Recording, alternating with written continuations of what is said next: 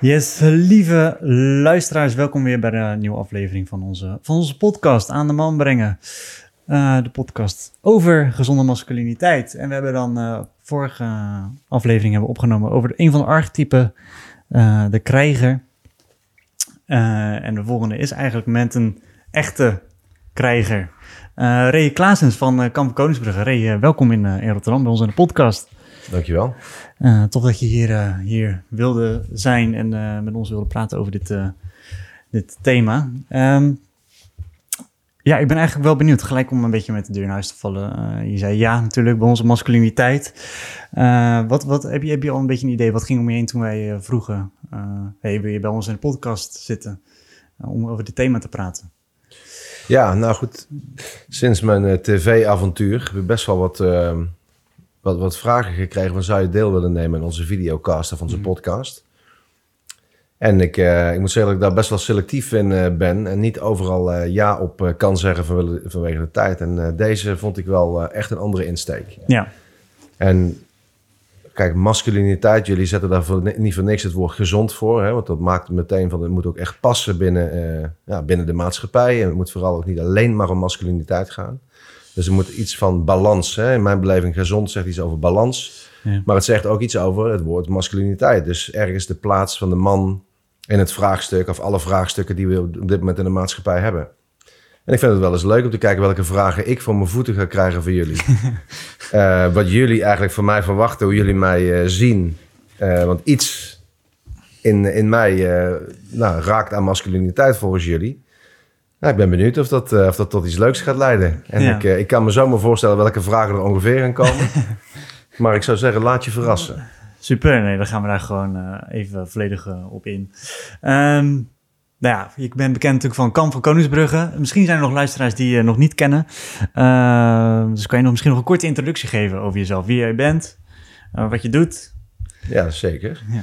Ik ben Ray Klaasens en bovenal ben ik vader van, van vier kinderen en ben ik woonachtig in Zeeland.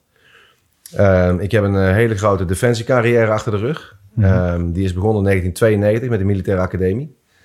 En die heeft zich uiteindelijk via een, een technisch onderdeel wat de genie heet, de bruggenbouwers of bouwvakkers van het ministerie van Defensie, heeft dat zich op een gegeven moment ontpopt in een carrière bij het, het domein Special Forces, het Korps mm -hmm. En daar heb ik eh, negen jaar ehm, eh, mogen dienen. Eh, na de elementaire commandoopleiding ben ik daar uiteindelijk met name in het contraterreur domein actief geweest. Ik heb een aantal uitzendingen meegedraaid met die club. En uiteindelijk in de rang van kapitein heb ik besloten om de dienst te verlaten. En toen ben ik gaan werken bij uh, Binnenlandse Zaken, de AIVD, de inlichtingendienst van Nederland. En daar heb ik eigenlijk een operationele carrière voortgezet uh, gedurende vijf, zes jaar om in 2014 te besluiten dat ik samen met mijn compagnon, die een soortgelijk traject heeft afgerond, een onderneming op te starten.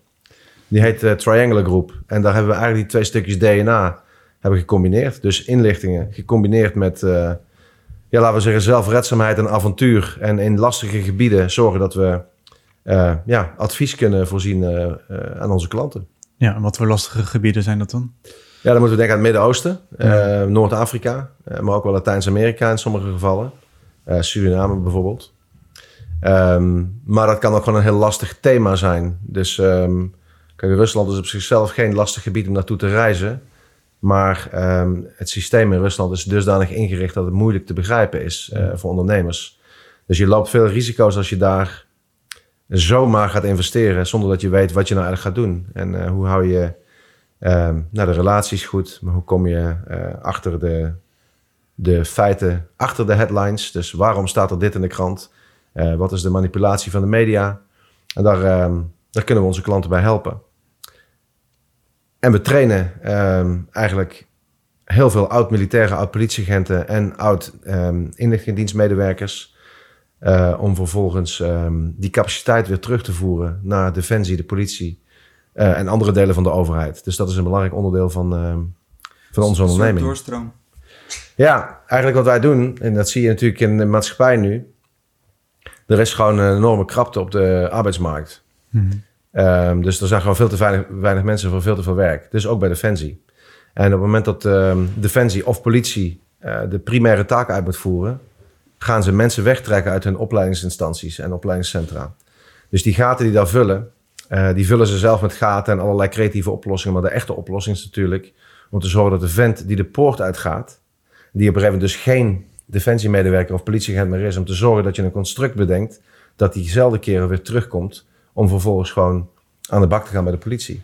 En daar hebben wij eh, lang over nagedacht hoe dat werkt en hoe dat kan werken. Dus met goede vergoedingen, veel afwisseling, zorgen voor een identiteit, teamgevoel, esprit de corps. Um, en op dit moment zijn wij gewoon een continue leverancier van, uh, van operationele en trainingscapaciteit voor die, uh, voor die organisaties. Dus dat zijn eigenlijk de twee, de, de twee takken van sport die wij binnen onze onderneming doen. Ja, mooi, helder verhaal. Um, en natuurlijk Commando. Uh, dat is natuurlijk daar een stuk meer natuurlijk bekend nu geworden met uh, Kamp Koningsbrugge. Um, als je wilt kijken naar het programma, of ook in je verleden, wat zijn nu echt goede kwaliteiten? Wij vertalen natuurlijk door naar de krijger. Wat zijn nu goede kwaliteiten van zo'n commando of krijger? Ja, nou, bovenal moet je dan een beetje begrijpen wat een commando is en wat hij doet. Als ik je eh, een beetje een exemplarisch voorbeeld geef, dat in het slechtste geval um, wordt een commando gedropt met een, uh, met een parachute achter vijandelijke linies of in vijandelijk gebied. Waarbij die uh, een, uh, een taak moet vervullen met, met een kleine groep mensen. vaak is dat met acht man of met, met misschien soms zelfs een iets groter clubje.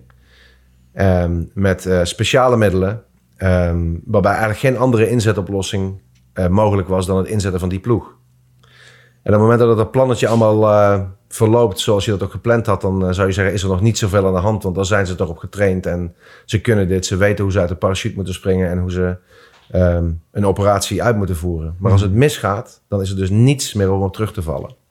Dus als er een gewonde valt of het plan loopt volledig in de soep, dan ben je dus niet binnen een paar stappen thuis. Er is geen politie die je op komt halen of die even de wijk afzet. Er is eigenlijk helemaal niets. Uh, je moet het allemaal zelf regelen. Dan kom je dus neer op zelfredzaamheid. Dus een commando is bovenal zelfredzaam. Um, hij is een autonoom systeem uh, die met elkaar opofferingsgezind zichzelf weg weet te cijferen voor de groep, het belang en de missie. Ongeacht de situatie. Ongeacht de situatie. En dat, is, dat, dat, uh, dat, en dat gaat dus eigenlijk uh, heel ver tot, um, in ultimo tot de dood. Um, dus iedereen die dit werk gaat doen, en dat geldt eigenlijk voor elke militair, weet dat dat beroep gaat op een moment over leven of dood. Hm. En, als en daar kun je ehm, ethische lessen over geven, daar kun je eh, over filosoferen van wat betekent dat nu. Maar het doet bovenal iets in de mindset van de mensen die je aanneemt. Als je weet dat je ingezet wordt in bijvoorbeeld Afghanistan en dat je daar een effect teweeg moet brengen in een dorp waar je eigenlijk niet welkom bent. En dat op het moment dat zij je onderkennen, ook zij denken van hé, hey, dit gaat over leven en dood.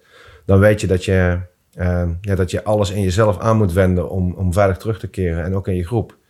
Daar gaat dus heel veel training aan vooraf, heel veel, veel doorzettingsvermogen, discipline. Um, en met name ook um, ja, de trouw aan elkaar en, en, trouw aan de opdracht. Maar ook vooral, uh, en dat, dat is dus ook een stukje van masculiniteit in mijn beleving. Het gaat dus vooral niet alleen maar om, uh, om spierkracht en uh, de mentale component in de platte zin. Hey, ik moet durven doorzetten of ik moet het relativeren. Dat gaat veel verder. Het gaat ook om Um, uh, je stopt nooit met leren. Het is nooit af. Uh, je bent pas thuis als je thuis bent. Dus verslappen is gewoon geen optie. Nee. En daar zitten in, in dit stukje betoog zitten zoveel elementen die, die het maakt dat niet iedereen dat kan. En um, wel iedereen dat, dat denkt te willen. Maar ze willen het namelijk allemaal wel zijn. Hè? Dan zien we allemaal die beelden op, op tv, hoe gaaf dat kan zijn. En dat heroïsche van terugkomen en een verhaal vertellen aan elkaar. Maar voordat je daar bent, uh, er is geen, uh, geen bandje wat meespeelt. Hè? Er is gewoon, dit is wat het is. Het is gewoon um, ja, met de voeten in de klei, afzien tot op het bot. Uh, en dat willen, er zijn er maar weinig die dat, die, die dat ook echt hebben. Ja, en ik, ik denk ook omdat je vaak denk als mensen het kijken dat ze een soort heldhaftigheid zien. Um, en dat, dat, dat gevoel vinden ze ook heel mooi. Alleen eigenlijk het moment dat je het ervaart, kan je eigenlijk helemaal niet de hele tijd hangen. Want uiteindelijk blijf je altijd nog wel in de schaduw staan. Want het wordt nooit bekendgemaakt. Dus je kan het ook niet echt uitgebreid delen volgens mij met, iedereen die je wilt. Omdat het niemand het begrijpt. En je kan niet de held uithangen. Je kan niet ermee opscheppen van wat je allemaal gedaan hebt. Dus ik denk dat daar ook wel een soort component in zit. Herken je dat ook? Ja, nou ja, je, je noemt twee dingen die, eh, die ergens natuurlijk in mijn eh, allergiezone zitten. Hè? Dus als je praat over heldhaftig of opscheppen of het verhaal eh, willen vertellen. Als dat de driver is, dat zijn de mensen die dus, die dus wel komen. Mhm. Want er zit dus ergens iets in je, omdat, hè, dat, bedoel, dat is niet slecht en zo bedoel ik dat niet. Het is, eh, dat mag ook dat mensen zo denken en dat graag willen, die, die extraverte kant van dit, van dit werk. Maar als dat de driver is om dit te doen, ga je het nooit redden. Sterker nog, dat zijn de lui die dag één er al uit liggen. Ja. Die, want dan kom je erachter wat het eigenlijk betekent. Dus om iets tussen aanhalingstekens heldhaftigs te mogen doen, heb je een traject afgelegd wat, eh, wat jou fileert, wat jou blootlegt. Wie denk je wel dat je bent? Ben jij wel in staat? Wil je dit wel echt? Heb je de wilskracht om eh, door te gaan als je denkt van nou, eigenlijk ben ik er gewoon helemaal klaar mee. En die het- mensen, die gaan eraf. is dat ook de grootste vergissing eigenlijk die je ziet? Ja, Dus het stukje de buitenkant eigenlijk, je hebt het over buitenkant en daadwerkelijk het werk doen. Ik denk dat, eh, dat inderdaad, dat daar, hè, als er dan ergens winst zou zijn in, eh, in het recruteringsproces van nieuwe commando's, dan, en dat doen ze heel veel werk aan, want ze zien natuurlijk wel wat er uitvalt, maar dan zou dat zijn van je moet hier vooral niet komen omdat je iets heldhaftigs wil doen of omdat je een mooi verhaal aan je vrienden wil vertellen, want dan doe je het nou voor anderen. Ja. Je moet het doen omdat je het zelf echt wil. Ook niet alleen om jezelf te testen. Want als je het ziet als een soort sportwedstrijd.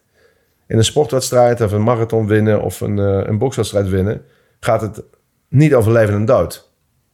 Dit wel. Dus als je dit wil, zit er nog... Nou, er zijn tal van dimensies die hier aan toegevoegd worden. Wil je ingezet worden door de Nederlandse overheid? Ben je het wel eens met het beleid dat hier gevoerd wordt? Die vraag, die mag je zelf best stellen. Want Ja. als je zometeen die opleiding wel gehaald hebt... omdat je sterk genoeg was en dus ook eh, mentaal oké was... maar het blijkt dat je geen trekker over durft te halen... op het moment dat het wel gevraagd wordt en het moet... omdat er geen andere oplossing was... ja, dan hebben we dus niks aan twijfelbipsen. Dus wat ga je dan doen? En die vragen die moeten er aan de voorkant uitgehaald worden. Maar er zijn dus jongens die, ehm, die komen dus inderdaad met, eh, met, met de verkeerde gedachten naar Roosendaal. En ehm, gaan het dus ook niet halen. Ja. En wat, je hebt het over, je, je vraagt jezelf af wat je echt moet willen. Wat is dan, wat is dan eh, die intrinsieke motivatie? Als je die zou moeten omschrijven, wat is dan dat willen, wat wel, wat wel een soort van werkt? Nou ja, kijk, iedereen weet natuurlijk wat willen is. Hè? Willen, dat is een, eh, als kinderen vragen van ik wil dat, dan klinkt het negatief. Hè? Want dan, eh, oh, wacht even, je moet niet vragen. Je krijgt vanzelf je snoepje. Dat is ook willen. Dat zijn mensen die willen commando worden, maar dat is niet wat ik bedoel met willen. Maar ja, iedereen wil dat, wil dat worden. Alleen heb je de wilskracht, dus kun je afdalen in jezelf om in de pure, ehm, in je pure ja, in je zwakste moment dat je echt weet, ik kan het nu echt niet meer. Ben je dan nog bereid om die stap te zetten, om te zorgen, en die is dan niet eens voor jezelf. Want je gaat er geen hap meer door eten of een uur meer door slapen. Nee, dat doe je voor een ander, omdat hij het echt niet redt. En dat, dat is eigenlijk wat ik bedoel met willen. Dat, je, dat het op een gegeven moment niet meer omgaat van ehm, hoe lang duurt dit nog? Dat die vragen, die zijn niet meer aan de orde. Eh, oh, het is bijna vrijdag, dan mag ik naar huis. Die vraag is niet meer aan de orde. Als je af aan het tellen bent of aan het denken bent van... God, nog even en dan ben ik er weer. Dan aan het verkeerde adres. Want in zo'n vuurgevecht, en daar gaat het allemaal om... Hmm. Je weet niet wanneer dat stopt. Ja, het stopt sowieso als je een treffer op je hoofd geeft. Dan stopt het sowieso. Maar dat wil je voorkomen. En je weet niet wanneer het ophoudt. Maar je zorgt ervoor dat je met elkaar zorgt dat je, dat je dat overweg krijgt om gezond en veilig weer terug te keren. Dus die uitzichtloosheid van wanneer stopt dit, dat moet geen burden meer zijn. Maar je moet dus accepteren van oké, dit is wat het is. Ik leer houden van deze ellende. En ik kan erom gaan lachen, ik leer te relativeren, er ontstaat humor. De zwaarste momenten, dat zijn ook de leukste momenten. Iedereen heeft het daarover. En we zeggen wel eens, op het moment dat je opgeeft, dan geef je op omdat de pijn je te veel werd, denk je. Maar je geeft eigenlijk gewoon toe aan je eigen zwakte. Maar dat opgeven, dat is voor altijd. Daarna, er is geen weg meer terug. Jij bent die vent die op dat moment opgaf. Je kan maar één keer opgeven. Precies, en die pijn die is echt tijdelijk. Hmm. Dus als je doorzet en je haalt het, en in dit geval word je beloond met een groene beret, en dan mag je onder de tranenpoort door, en dan zijn er allerlei ceremonies. Allemaal fantastisch. Maar daarna begint het pas. Ja, je ben je commando. En nu?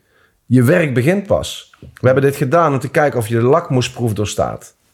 En als je dat doorstaat, dan gaan we nu met jou operaties doen die echt gewoon vol gevaar zitten. Die echt belangrijk zijn, waarvan de Nederlandse regering zegt, we gaan dat clubje inzetten. Dan moet er echt wat gebeuren. En daarvoor halen we je zo door de mangel. Ja. Als je dan eenmaal ehm, daar staat, dan ziet je fotoboek er ook echt anders uit. Dat zijn blije mensen met mutsdas en beretten die opgezet worden. En je fotoboek van een commando wordt gevuld. Op het moment dat je opgaft, ziet dat fotoboek er anders uit. Ging je naar het station, je stapt uit de bus en daarna is het leeg. Want er is geen mooi verhaal meer te vertellen. Dus op het stukje opscheppen terug te komen. Opscheppen is natuurlijk een negatieve connotatie. Hè? Hmm. Het zijn verhalen groter maken dan ze zijn. Maar dat er een verhaal gemaakt wordt, dat is boven de. En dat er trots onder zit. En dat daar iets is wat je eigenlijk van de daken zou willen schrijven van trots. Dat is natuurlijk waar. Alleen we houden dat wel binnen de community. We delen die verhalen met elkaar. En daar wordt eh, vrijheid over gesproken, maar niet op straat. Dat is een beetje om terug te koppelen naar jouw vraag. net. Ja, zeker. Mooi uitleg. Ja, ik vind het ook wel mooi dat je vooral het stuk over eh, opgeven. Dat is wel echt iets wat je nu in, om, in de samenleving gewoon ziet. Hoe makkelijk het is om iets te stoppen, op te geven eh, en door te switchen naar iets anders. Dus eh, daar zit wel een mooie. Eindeloze keuzemogelijkheden. Je hebt ook, je hebt ook altijd... Je hebt natuurlijk zoveel keuzes nu dat je makkelijk kan switchen, inderdaad. Ja. Ja, Ja, maar laten we ook precies, dit is, dit is precies wat jullie zeggen.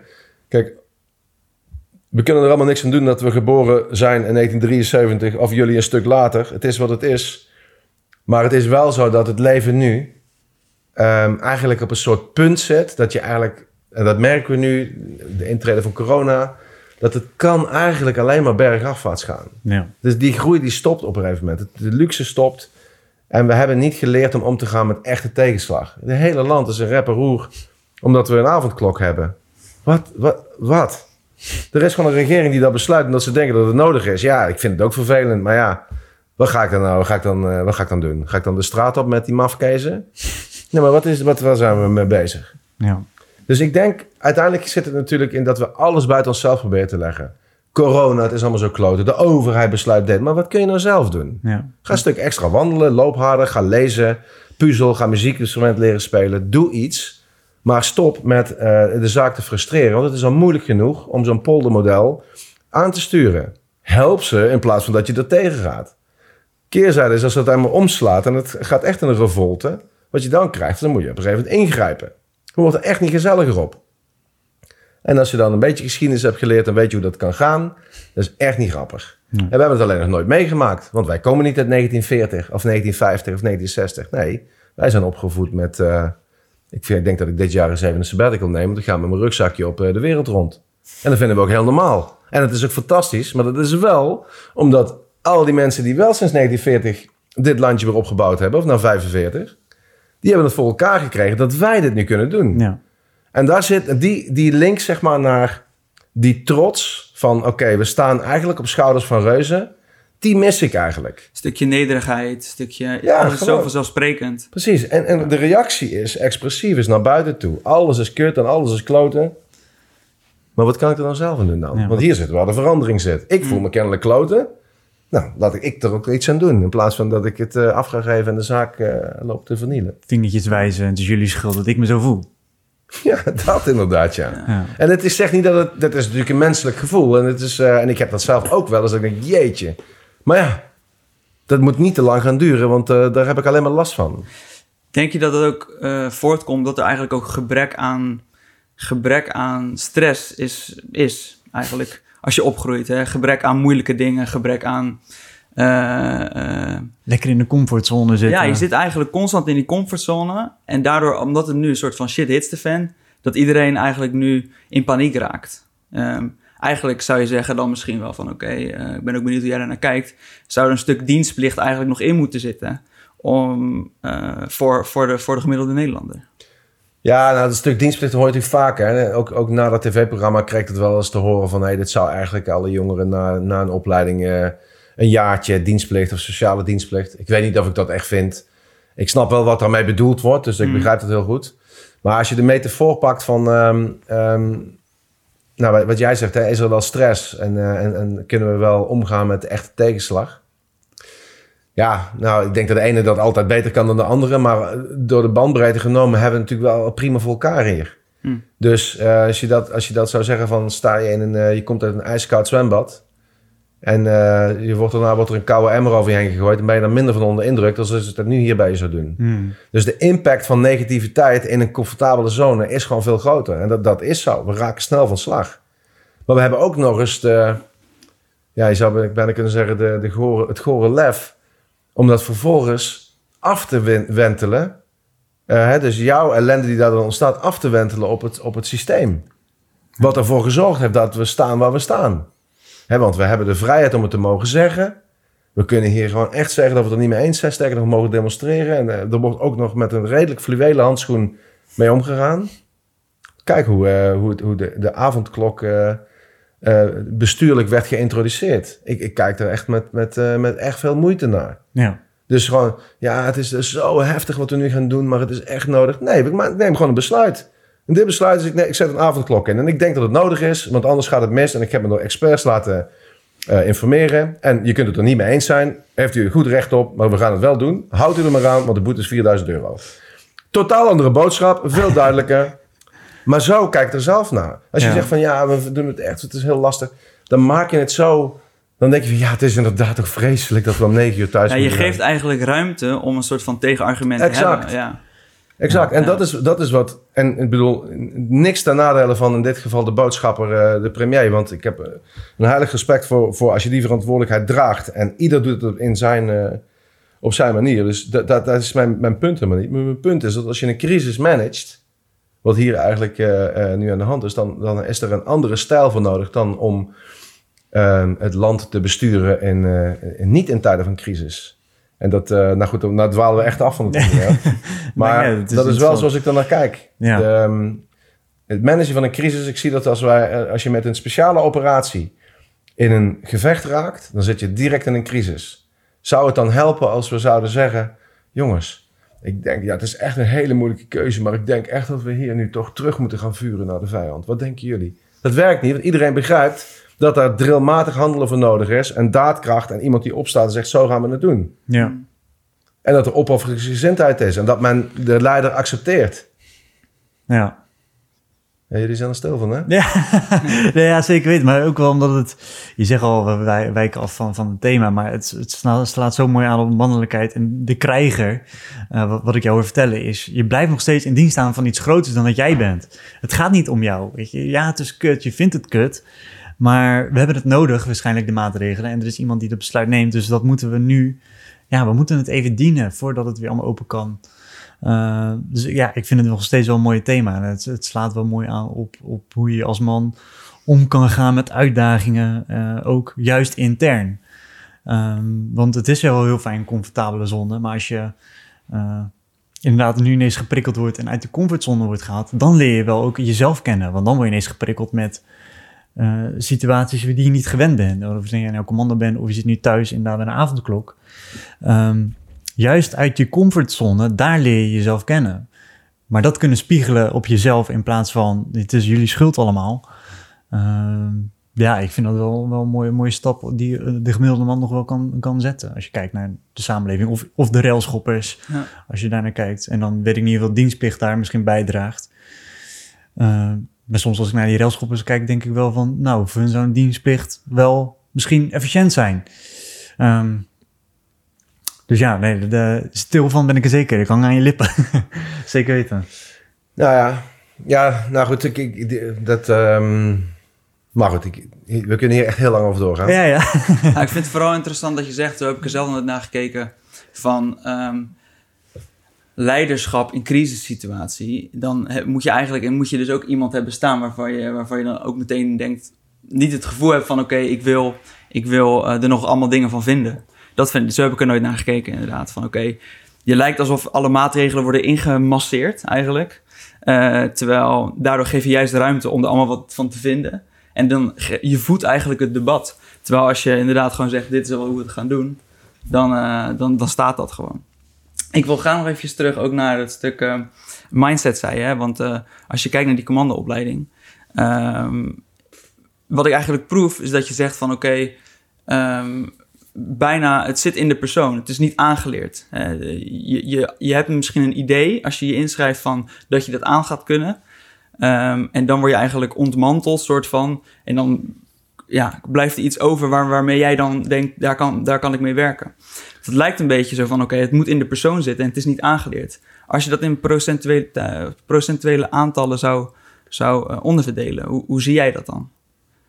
Wat is aangeleerd en wat, wat is Ja, wat is aangeleerd dan? Uh, wat zit echt in die nou, persoon? Kijk, ja, dus, dus uh, dan moet je... Um, die commandoopleiding die bestaat uit een aantal, um, aantal zaken. Eerst word je militair gemaakt. Vervolgens gaan ze kijken van ben jij in, in beginsel opleidbaar tot commando. Daarna krijg je de commandoopleiding en daarna gaan ze je een soort vaktechnische opleiding geven. Waarbij je dus leert uh, klimmen, parachutespringen, wapenhandelingen. Mm. Dus, dat, dat, is, dat, dus dat zijn eigenlijk de componenten. Dus het begint natuurlijk met militair zijn. Hè? Hmm. Dus ben jij iemand die, uh, die geschikt is om militair te zijn? Dan krijg je die, die ethische vragen. Hè? Durf je ook te beschikken over leven en dood? Als, dat ooit, uh, als je ooit in die situatie mag komen. Ben je van nature iemand die, die zich afzet tegen geweld? Of vind, je het, vind je het te rechtvaardigen dat er iets is als een verlengstuk van de politiek, namelijk um, nou, in het geweldspectrum? Mm. Dat is, heeft met militair zijn te maken. Dus als dat er niet in zit, dan val je daar al af. Vervolgens word je gekeken naar, ben je opleidbaar tot commando? Hmm. Wat is dat? Nou, dan wordt er eigenlijk met name gekeken van, we hebben hier een aantal eisen, fysieke eisen staan, die moet je aan voldoen. Dus we zeggen, je moet je zoveel op kunnen drukken, of je moet zo hard kunnen lopen, of we willen dat je dit kunt en dat kunt. Als je dat niet in die, in die voorselectie haalt, dan ben je fysiek niet opleidbaar. Dan kun je nog steeds mentaal echt een kei van een kerel zijn, maar dan haal je simpelweg de, de eisen niet. Hmm. En je moet ook wat over hebben. Heeft allemaal nog niks te maken met jouw vraag. Maar daar room je dus best veel mensen in af die niet, uh, die niet doorstromen. Als dan eenmaal die commandoopleiding begint, dan is die opleiding die is ook echt in een andere energie. Er zit ook allerlei ceremonieel omheen. Je krijgt een tokkel om je rug, uh, zoals dat in de Tweede Wereldoorlog. Uh, de e-, allereerste commando's die in Engeland opgeleid of in Schotland opgeleid zijn, die kregen dat. Je krijgt een mutsdas op. je, je wordt cursist genoemd. En eigenlijk wordt je identiteit een beetje afgenomen. In die zin, je bent gewoon gelijk allemaal. Of je nou officier bent of je bent manschapper. Nou, of je nou van goede komaf bent of je komt... Het, het, doet er echt helemaal niet toe. Iedereen is daar gelijk en wordt ook op dezelfde manier behandeld. En dan komt er iets dat eigenheid naar boven komt. Dus die identiteit van wie jij bent, maakt ook of je dat gaat redden. Er wordt vaak gezegd, er lopen buiten duizenden commando's rond. Ze hebben zich alleen nog nooit aangemeld. Want die zijn er wel. Maar er zijn er ook zomaar mensen die zich aanmelden die het nooit gaan worden, omdat het er gewoon niet in zit. En wat is dat dan, dat stukje wat, wat van jezelf is en wat je aanleert? En ik zou zeggen, dat wat je in de elementaire commandoopleiding, dus de ECO, de echte commandoopleiding waar we dan over praten, die acht weken, dat wat daar behandeld wordt, dat heeft te maken wie jij bent. Dus dat heeft natuurlijk ook iets te maken met aanleren, want je moet wel weten hoe je een hindernisbaan moet doen en hoe je veilig um, een afdaling maakt en dergelijke. Maar dat zijn eenvoudige, eenvoudige zaken. Maar daar zit de kern van, is jouw mindset en is jouw inborst en ben je het juiste hout gesneden, allemaal van dat soort termen. Dat wordt daar wordt dat getoetst, getoetst. En dat is denk ik voor 90% is dat aan de orde. En de rest is een beetje vaardigheden. Op het moment dat je dan die groene beret haalt en je mag jezelf commando noemen, ben je nog geen commando speciale operaties. Want dat laatste stukje, mhm. dat je inzetbaar bent voor speciale operaties, dan moet je dus om kunnen gaan met speciale technieken. Je moet speciale procedures kennen. Uh, je krijgt er middelen voor uitgereikt. En dan komt er eigenlijk een stukje, wij noemen dat actie-intelligentie. Dus dan moet je dus onder druk um, in een snelkookpan moet je intelligent, uh, actie-intelligent kunnen handelen. Uh, dat betekent dat je doelaanbod, uh, hè, er komen vijf mensen aan, één ervan is gevaarlijk en drie niet en één weet ik nog niet. Dat je in die split second dat soort reacties kunt nemen. Wie mag ik hier nu bevuren conform de rule of engagement? Wie moet ik netjes arresteren? En, en wie is wellicht gewoon een friendly? Maar dat schakelen onder druk in een hoge, um, met een hoge hartslag, met allerlei spanning, wat natuurlijk allemaal kunstmatig opgelegd wordt, maakt uh, of iemand dichtslaat, of iemand denkt, nou, dit, dit, dit, is niet aan te leren, of dat je het wel kunt. En dat heeft niks meer met inborst te maken. Ik bedoel, je kunt nog zo'n goede mindset hebben, maar als dat er niet in zit, dan ben je geen commando speciale operaties. Dan heb je een hartstikke goede uh, opleiding gehad en je bent waardig om die beret te dragen, maar we gaan je niet inzetten in een, uh, in een antiterreuractie in, uh, in het buitenland. Want dan gaan we ongelukken krijgen. En dat, dit is nou een exemplarisch voorbeeldje, maar wat je vaak ook ziet is dat uh, als de shit hits the fan en je zit echt, je bent omsingeld en je wordt beschoten, dan roepen we natuurlijk vaak luchtsteun in. bijvoorbeeld van Apaches of van F-16's. En die expertise om die combinatie te maken tussen de vent in de, in de fighter of in de, of in de heli en de man op de grond. En aanduiden van waar zit nou eigenlijk die vijand. Dat vraagt gewoon iets over eh, ruimtelijk inzicht, coördinatie, heldere communicatie. ehm, maar ook prioritering van wat is nu belangrijk. En dat, eh, dat kan niet iedereen. Dus op het moment dat je dat niet kan, ja, dan bombardeer je de, de verkeerde. Of je, je- nou goed, dat is gewoon. Dat is iets wat je niet zomaar ehm, eh, op school kunt leren. Dat, dat moet je gewoon in je hebben. En daar vallen ook nog best wel wat jongens op af, omdat ze dat gewoon simpelweg niet, eh, niet kunnen. eigenlijk kunnen uitzoomen in, eh, in, in die situatie nog. Hè. Je kan nog zo eh, hoge vechtbereidheid hebben. maar inderdaad, als je, je moet het nog steeds kunnen uitzoomen om te kiezen van... oké, welk, welke kwaliteit is in welke situatie dienstbaar. Ja, Ja, en als je dat niet kan, dan valt dat soort van af. Dat is wat je zegt. Ja. ja. ja dat klopt. Ja, en dan hè, altijd in het, eh, in het sausje van, eh, van, van druk. Eh, ik bedoel, het is altijd spannend. Er, gebeurt, er is altijd te weinig tijd en je moet te veel dingen doen. Dus leiderschap is gewoon verweven met dit werk. Ja, je, m- eh, er wordt wel eens gezegd van het verschil tussen leiders en managers. Ja. Kijk, een manager is degene die processen organiseert. Die zorgt dat die processen goed lopen om een optimaal effect te bereiken. Efficiëntie.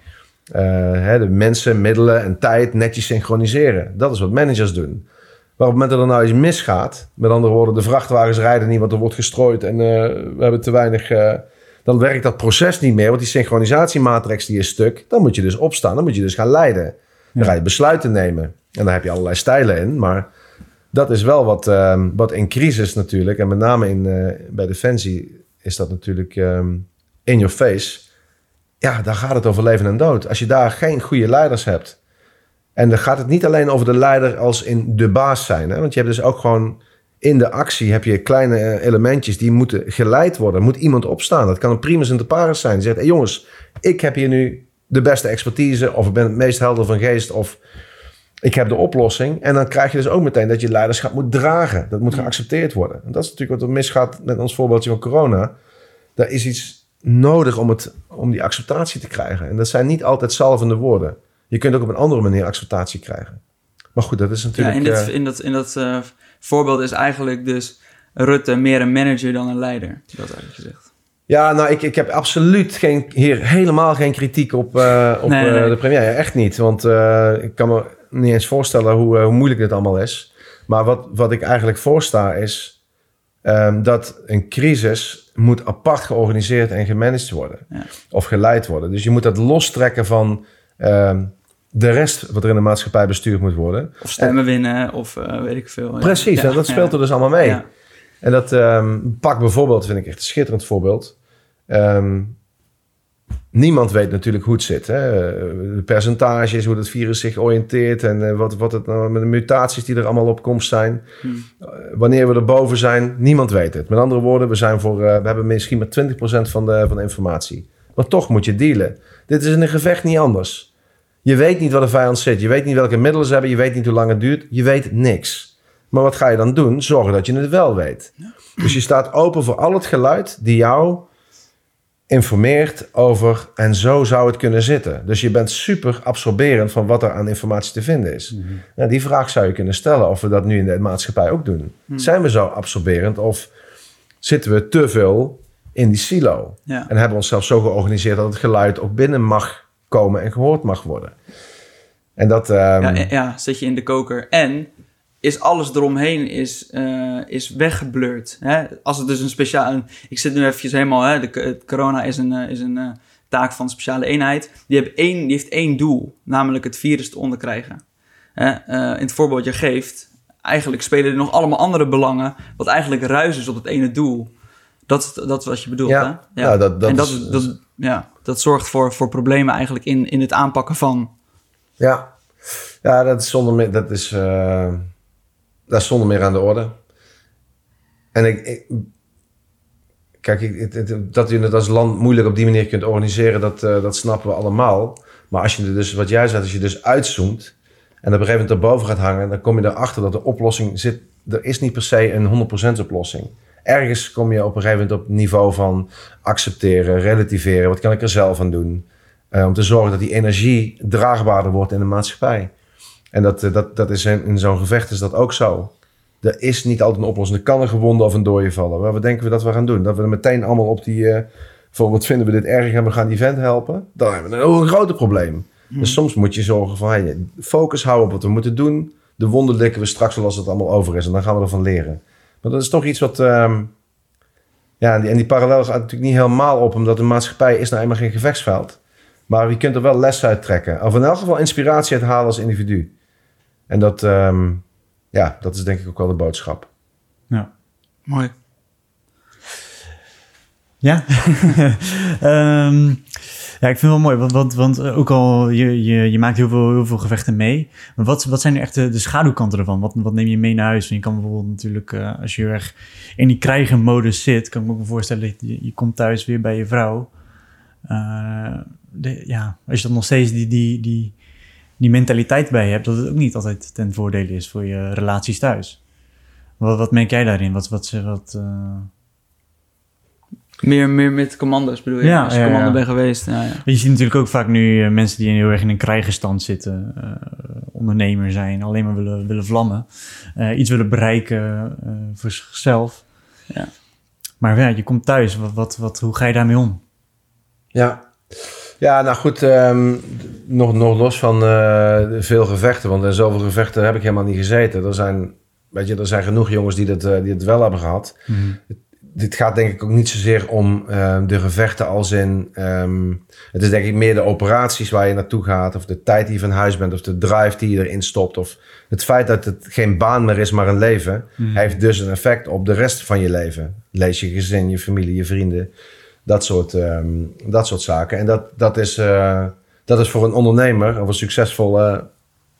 Nou, dat doet er eigenlijk niet zoveel toe wat voor beroep het is. Maar je moet altijd die balans houden. Ja. Ja, en dat betekent dus dat je rekening moet houden met, ehm, met anderen. En ik durf te zeggen, en daar, daar kan ik mezelf ook eh, wel even in de spiegel aankijken... Dat, dat, dat, dat het bij mij ook wel een probleem is geweest en soms nog wel. Ja. Dus dat je ehm, ja, de neiging hebt om, om, om de dingen die, waar je zelf mee bezig bent... een bepaald belang toe te kennen...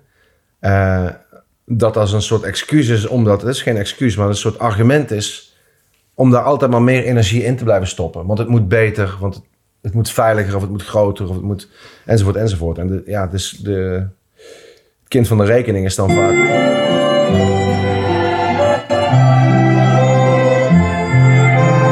Dat doen jullie niet altijd. Nee, dat nooit meegemaakt dit. Want ineens Ja, we hebben, we hebben sinds kort hebben we een, eh, hebben we een, eh,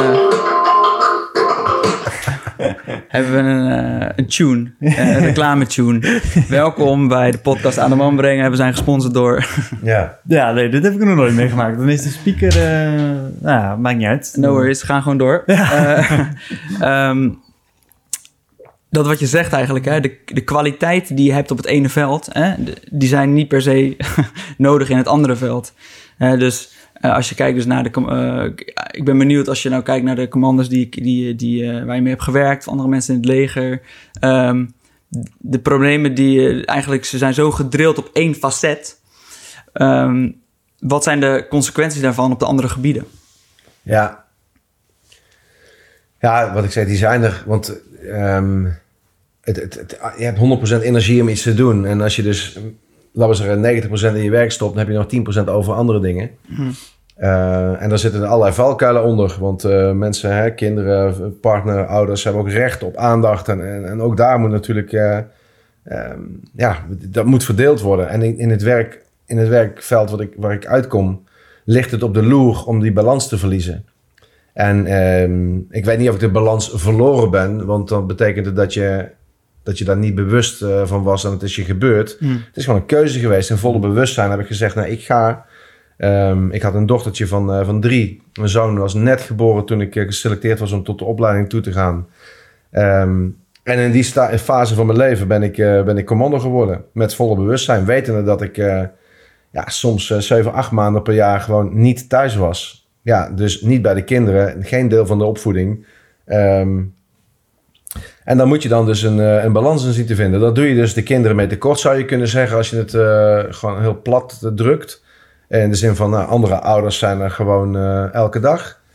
De keerzijde is dat, ehm, dat ik persoonlijk die keuze heb gemaakt. Is mijn leven. Ik wil dat. Ik wil die kant op. Dat heb ik met mijn partner gedaan. En ik denk dat wij een hele gezonde relatie naar de kinderen hebben. En dat ik goed uit hebben kunnen leggen. En dat ik daar, wat ik daar geleerd heb, ook nu echt uitdraag. Van jongens, er zit, er zit heel veel waarde in. Mijn zoon is nu 20, uh, gaat, uh, als het allemaal mee mag zitten, in, in 2022 is dat uh, de commandoopleiding doen. Hm. maar die is dus ergens is die enthousiast geraakt van mij. Niet dat ik dan zeg dat moet je gaan doen of ik wil hem totaal niet. Maar er zit iets in, een prikkel die hij herkent en die ook die aanstekelijk heeft gewerkt. Dus het is ook niet zo dat het alleen maar slecht is om te kiezen voor je baan of voor een werk als militair. En uh, ja, je kunt daar gewoon met mensen over, van, van, mening over verschillen. Ik heb die keuze gedaan. Het is me niet overkomen. Het heeft me een huwelijk gekost. Uh, ik ben in 2007 ben ik gescheiden. Um, maar goed, nu heb ik een nieuwe relatie alweer een hele lange poos. Al bijna 14 jaar. En um, ik ben niet veranderd. Nee. Ik maak dezelfde keuzes. Ik ben nu geen militair, maar mijn ondernemer. Ja, die ondernemer is voor mij heel belangrijk. Omdat dat mij drijft. Ik uh, wil er het beste uithalen, het mooiste van maken. En niet zozeer om, om de omzet of om de, om de poen of helemaal niet. Want dat is niet wat mij drijft. Wat mij drijft is van als het erin zit, moet het eruit komen. En dat betekent dat ik goede mensen wil hebben, mooie producten neer wil zetten. Ik wil trots zijn op wat we leveren. Maar die trots draag ik ook uit op dat andere schaakbord of werkveld wat je net zegt. Het is niet dat het.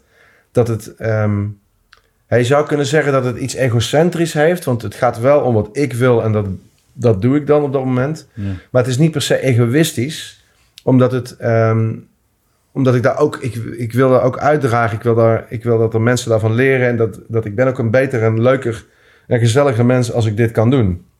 Ik zou een hele slechte leraar op de basisschool zijn. Met mijn broodtrommeltje. Maar dan moet ik namelijk die uitdaging, die energie moet ergens anders naartoe. Dan ga ik waarschijnlijk ook uh, expedities meelopen. Of uh, dat avontuur, dat moet toch uh, gevoed worden, denk ik. Hm.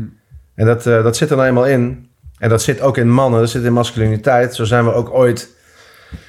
Ja, weet je wel, in de evolutie hebben we altijd moeten jagen. We maken het thuis wel eens grapjes over. Maar zo is het natuurlijk wel. Hmm. Dus dat zit erin. En alles wat we, wat we dat niet meer doen, dat cultiveren we.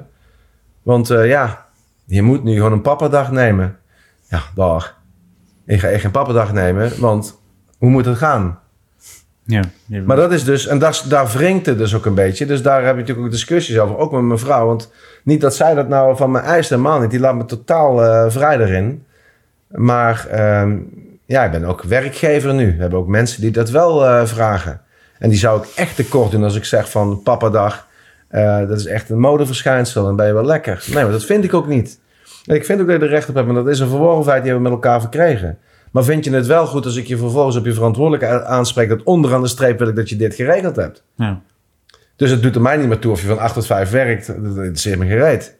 Ik wil dat je dit voor elkaar gebokst hebt. Dus die drive en mindset bij die mensen die bij ons werken... die bijvoorbeeld papa-dagen hebben of whatever... Uh, of mama-dagen... Um, het gaat mij om de mindset en de drive en de energie die je bereid bent te leveren aan een product. Het mag niet ten koste gaan van het bedrijf. Precies. Ja. En dat is vaak wel wat ik, uh, ja, nou goed, ik, uh, ik, ik, zie die beelden voor me van... Maar goed, ik, ik zal ze niet beschrijven. ja, je beoordeelt eigenlijk op resultaat. Uh, dat is eigenlijk ook vanuit, vanuit, vanuit die mensen.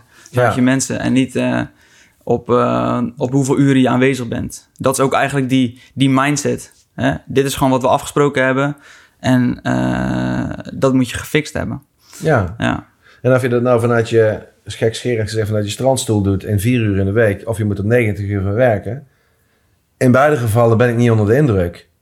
Ik ben wel onder de indruk als het heel erg goed is wat je geleverd hebt. En dat we praten over de output die daar geleverd is. Ja. En dat is natuurlijk wel een hele versimpelde weergave. natuurlijk heb je afspraken die iets te maken hebben met hè, hoe laat gaan we dan overleggen of uh, hoe gaan we om met zaken. Het is niet zo dat we het nou compleet vrij laten.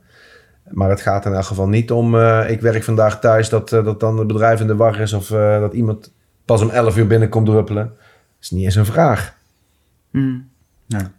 Dus, en dat kan ook in onze business. Ik begrijp ook heel goed dat in een fabriek dat dat niet kan. Of als je een aannemersbedrijf hebt, dan kan dat niet. Dat, dat snap ik ook. Maar bij ons kan dat wel. En dat, ehm, Wat zijn elementen eigenlijk ook vanuit die, vanuit die geschiedenis hè, waar je vandaan komt en die opleidingen, die misschien wel elke man eh, een keertje eh, zou moeten ervaren hebben? Ja, dat is een mooie vraag. Ja, dus uit die opleiding. Ja. Kijk, Kijk, niet alles natuurlijk, hè, want, eh, maar gewoon waarvan je denkt: oké, om een gezonde masculine man, om even in het thema te blijven te worden, eh, denk ik dat, dat elke man eh, dit proces, dit traject, deze soort training wel door, doorgelopen zou moeten hebben. Ja, kijk, het is natuurlijk goed om jezelf tegen te komen. Het is goed om met jezelf geconfronteerd te worden als je alleen bent. En dat je het even niet eh, je ventiel bij elkaar kunt zoeken. Dat je even indrukt, oh het valt allemaal wel mee en we relativeren het weer, we doen een drankje. Maar dat je alleen bent en alleen even met ellende zit. Omdat, en wat is dan die ellende? Is dat dan eh, koud, nat, honger? Is dat het? Dat is niet wat ik bedoel. Dat is oh, dat is een onderdeel van. Maar het gaat mij meer om dat je in jezelf gaat kijken. en denk je, jeetje man. Dat, dat je erachter komt dat je de enige bent die hier iets aan kan doen. Door te zeggen, nou, laat ik eens kijken of ik hier dan misschien toch nog ergens een, een, een glimlach op mijn gezicht kan toveren. Om te zorgen dat ik weer doorga eh, waar ik eigenlijk van plan was om te stoppen. En dan moet je natuurlijk fingeren, want die situatie die kom je hier niet tegen. En sterker nog, de meeste mannen in deze wereld komen die situatie niet meer tegen. Maar wat er gebeurt, is als je, als je dat gedaan hebt, dus als je echt even dacht van, nou, dit, dit was het dus. En je gaat dan toch verder, dat is echt pure groei. Ja. Want je, je, hebt een soort, je hebt een soort accent gemaakt, een vlaggetje geplaatst op je eigen tijdlijn. Want ergens ben je geboren en ergens ga je de pijp uit. Je zet dat vlaggetje neer en daar ben je gegroeid. Ja. Je bent gegroeid als jij doorging waar je eigen plan was om te stoppen. En dat doet niet omdat je moeder zegt van en niet naar school. Of omdat je broer zegt van jeetje, ben je toch een slap, een slap uh. Nee, omdat je zelf vond dat het moest. Omdat het anders, en dan komt er dan iets achteraan. Je bedrijf failliet gaat of omdat je mislukt. Of omdat je aan de doop raakt. Of omdat weet ik veel wat. Dat doet er niet zoveel toe. Maar als jij zegt van luister en ik heb het hier laten staan. En ik ben daar verder gegaan. Dan groei je. Ja. En dat is, dat is wat ik heel goed vind. En wat ik het tweede ding, wat ik, ehm, dat heeft meer met leiderschap te maken. En dat is ook, je wordt niet geboren als leider. En je hebt wel mensen die hebben wat meer charisma dan, dan anderen. Maar ergens moet je een keer geconfronteerd worden met het gevoel dat je faalt. Dat, je, dat het niet lukt en dat, je, en, en, en dat mensen naar je kijken van... ja, jij, jij bent er van, jij bent de leider vandaag, wat gaan we doen? En als dat in een situatie is dat die zo... eh, dat, dat, dat maakt namelijk mega indruk. Als daar acht, negen, tien mensen naar je kijken van... eh, dus door jou en dat jij nu eigenlijk een beetje zielig met jezelf zit... heb ik honger of heb ik het koud of ben ik de weg kwijt... of ga ik hier misschien wel de pijp uit? Door jou. Dat wordt nooit zo uitgesproken, maar dat is wat een feite is. Hm. Want je bent niet in staat om die rol te pakken, om een plan te maken, zodat het leven daarna net wat beter wordt. En dat gevoel van falen, dat brengt in mijn ervaring, ik zal het zo kort beschrijven, dat brengt iets mee van dit nooit meer. Ook weer zo'n vlaggetje. Dat is groei. Als je zegt van dit gaat me nooit meer gebeuren, dat betekent dus dat je alles in jezelf aanwendt om te zorgen dat dat niet meer gaat gebeuren. Dan ligt het niet meer of je het kan, want kan dat is een soort van drempel. Weet je wel, je, als, je, als je niet meer kunt, dan kun je er ook niks aan doen. Dus je kunt niet meer. Maar willen maakt dat kan nooit bereikt wordt. Als je begrijpt wat ik bedoel. Als dit is wat je kan, maar dit is wat je wil, dan wordt dit dus jouw lat. Ja. Nee, het gaat erom dat je kan en dat je dat ook laat zien. En dat je daaruit gaat groeien omdat je wil verder wil. En dat is wat mensen niet doen. Hm. En dat is waarvan ik denk, als je dat voor elkaar krijgt... en ik denk dat leiderschap is daar een mooie van... dan heb je echt... eh, ja, dan, heb je, dan ben je echt veranderd. En dan ben je in mijn beleving een stukje meer mens, man geworden. Dan heb je in ieder geval wat meer aan je. Gewoon een stukje leiderschap en eigen verantwoordelijkheid durven nemen over je eigen, eh, Ja. eigen shit. En hoe, hoe kijk je dan nu bijvoorbeeld, eh, je hoort ook laatst heel erg in de media, van mannen moeten kwetsbaar, emotioneler worden. Terwijl, mij lijkt het niet heel erg handig als je, als je op uitzending bent en je krijgt horen, eh, de kogels gaan om je hoofd van, hey, eh, hoe voel je je hierbij? Hoe kijk jij daar tegenaan met, met dat soort berichten? Ja, nou ja, ik hoor het natuurlijk ook. En ik ben helemaal niet wars van emotie... of dat mans, mannen wellicht dat meer toe moeten laten. Dat is voor ieder... moet ieder zelf weten. Maar wat jij nu beschrijft, ja, daar is geen ruimte voor. Nee. Dus op het moment dat, eh, dat de situatie zo is dat, dat emotie, ehm, laten we zeggen, de ratio in de weg staat. Met andere woorden, ratio is het plan en de emotie is eigenlijk wat je van binnenuit het liefst zou willen doen. Hmm. Dan moet je toch ergens met elkaar bedenken van, maar dit was het plan. Emotie, dat komt wel. Ratio voorop. Dat is wat daar gebeurt. Dus angst komt achteraf. Eh, verdriet komt achteraf. Rouw komt achteraf. En dan moet het er natuurlijk wel zijn. Nou, Want op het moment dat je terugkomt, je bent iemand verloren... en je zou bij wijze van spreken dat niet... eh, dat, dat niet de juiste, eh, op de juiste manier kunnen ventileren... of dat niet de juiste begeleiding bij hebben... ja, dan eh, is het niet echt duurzaam, die inzet. Want dan, dat gaat niet werken. nee, dat brengt dat wel met mentaal zijn schade Maar met dat, is iets anders dan wat je nu hoort van mannen moeten... Wat, ja, nou, we verzinnen het allemaal maar. Eh, niet dat het er niet mag zijn, moet iedereen voor zichzelf weten. Maar ik zou zeggen, nou, doe gewoon wat je voelt. Doe Ja. vooral niet omdat een ander het zegt. Ja, Als jij vindt dat je dat je, je emotioneel wil ontwikkelen... Be my guest en eh, volg een eh, cursus bij een van de yoga guru of weet ik hoe je dat doet. Valt mij nog verder niet meer lastig. maar dat, dat, doe dat. Maar als ik dat zou willen, van ik zeg, nou, ik heb het idee dat ik emotioneel gewoon ergens een knelpunt heb en het, komt, het zit verdriet en het komt er niet uit, moet ik daarmee aan de bak gaan. hoe doe je, Maar niet omdat de maatschappij zegt van eh, mannen moeten meer. Ja, ja, mannen hoe doe je dat niks. dan? Hoe ga je, hoe ga je naar die emotie toe? Ben je ook een yoga guru? Of, eh? Nee, die bel ik zeker niet. nee, die staat ook niet in mijn telefoon. Nee, hoe doe ik dat? Ik, ehm, hoe doe ik dat? Nou, dat is een goede. Dat, eh, dit verraadt genoeg, hè? denk ik. Ik, eh, ik heb daar niet zo'n idee van. Ik heb daar ook niet per se nu dat ik zeg van... Nou, daar, zit, daar zit bij mij een, een knelpunt. Ik probeer het te relativeren door wat uit te zoomen. Eh, is het allemaal wel zo erg? Maar dat is niet natuurlijk de omgaan met de echte. Dus op dit moment heb ik dat ook niet per se. En als ik ooit in zo'n situatie terechtkom... dan denk ik dat ik toch eerst met mijn partner ga praten... of met vrienden ga praten... eh, voordat ik... eh, ja, voordat ik zeg maar professionele hulp zou zoeken. Maar als dat zo zou zijn, zou ik daar niet voor, voor terugdeinzen. Ik zou er ook niet voor schamen. Ik zou er ook best over kunnen praten. Eh, ik vind het wel moeilijk voor te stellen dat ik ooit in zo'n situatie kom. Omdat ik, wat in mijn leven tot nu toe gebeurd is, dat ook gewoon zelf op kon lossen. Ja, Daar ja, zelf redzaam in was op een bepaalde manier. Maar Ja. zie je die knelpunten wel bijvoorbeeld ook bij collega's die op een uitzending natuurlijk terugkomen, die misschien ook al wat hebben meegemaakt. Ik weet niet natuurlijk wat jij hebt meegemaakt op, die, eh, op, op de missies. Maar ik kan ook zo voorstellen dat je wel, eh, ja, dat er wel emotie los zou moeten komen en dat gebeurt niet. Wordt daar in de, in de opleiding, wordt daar, is daar begeleiding voor? Ja, nou goed. Bij, bij mij is het zo dat zeg maar, wat er bij mij gebeurt is, is sowieso, vind ik, dat, dat is ook al een beetje mijn karakter. Ik vind het allemaal wel meevallen. En dus is het daarmee ook makkelijk te parkeren en heb ik er geen last van. En ik heb ook niet het idee dat ik dat ga ontwikkelen, iets in die geest. Ik ken jongens die hebben echt wel echt hele heftige dingen meegemaakt. Die daar ook prima mee omgaan. Dus die hebben wel verschijnselen kort daarna, maar het gaat weg. En dan eh, wordt het een, eh, zo'n vlaggetje op hun tijdlijn. Maar er zijn ook jongens bij wie het naar binnen slaat en die ontwikkelen PTSS. En die, ja, dan heb je dus gewoon een aandoening. Dat is een psychische aandoening. Dat, daar ben je, kom je dus zo- zonder hulp, lukt dat niet. Mhm. Dus ehm, we hebben met mijn compagnon en nog een andere jongen een stichting opgezet. Voor commando's die dus daar last van hebben, onder andere. Om die te helpen. Eh, niet wij, maar gewoon een sociaal vangnet te bieden. En ook de juiste eh, ondersteuning te kunnen bieden waar, eh, waar, waar, het- waar het kan helpen. En dat, ehm, ja, die zijn er best veel. Dus dat, dat groeit ook heel erg. En een onderdeel daarvan is niet altijd zozeer wat je meegemaakt hebt. Hè. Dus van, ik, heb, ik heb mensen zien sterven of hele nare dingen gezien. Maar het gaat hem eerder over de machteloosheid die eronder zit. Dus zelf niets hebben kunnen doen aan het feit dat het andere dat het gebeurd was. Dus wat je ziet in Srebrenica bijvoorbeeld, in die tijd, in, in eh, Bosnië. Die mensen die zaten daar zonder mandaat en die hebben gruwelijke dingen ehm, moeten laten gebeuren. En dat is op een gegeven moment gaan vreten en naar binnen geslagen. En er zijn heel veel mensen die daar gewoon last van hebben. Eh, omdat ze dus gewoon niet konden handelen. Eh, niet mochten handelen, dat wellicht wel konden. En dat is in Afghanistan is dat heel anders. In Afghanistan hadden ze een stevig mandaat. Dan konden ze echt gewoon doen waarvoor ze daar waren. En dan kun je nog steeds dat ontwikkelen, maar dan zit het in een ander, eh, in een ander spectrum.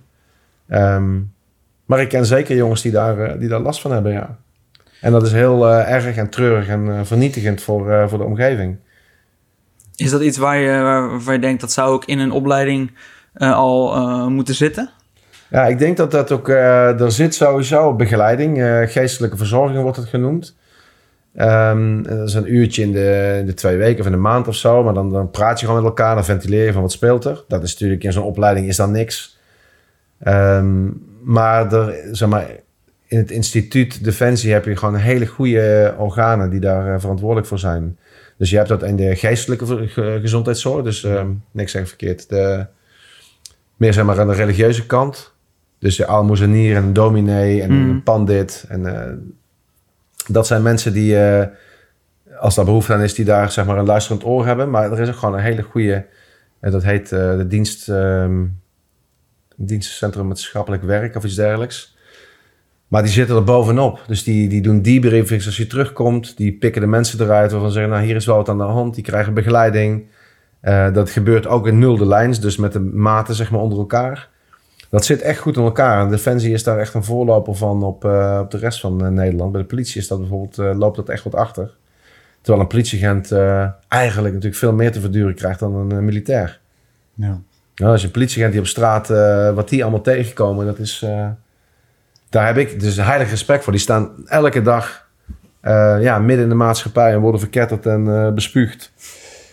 Voor, voor wat? Voor, voor, een, voor een loon dat we allemaal ook nog te laag vinden. Ja. Eh, Ik ja. heb dus een podcast geluisterd, die vond ik ook zo interessant, van een, eh, een ex-militair in Amerika dan. Eh, het ging dan een beetje in die Black Lives Matter periode.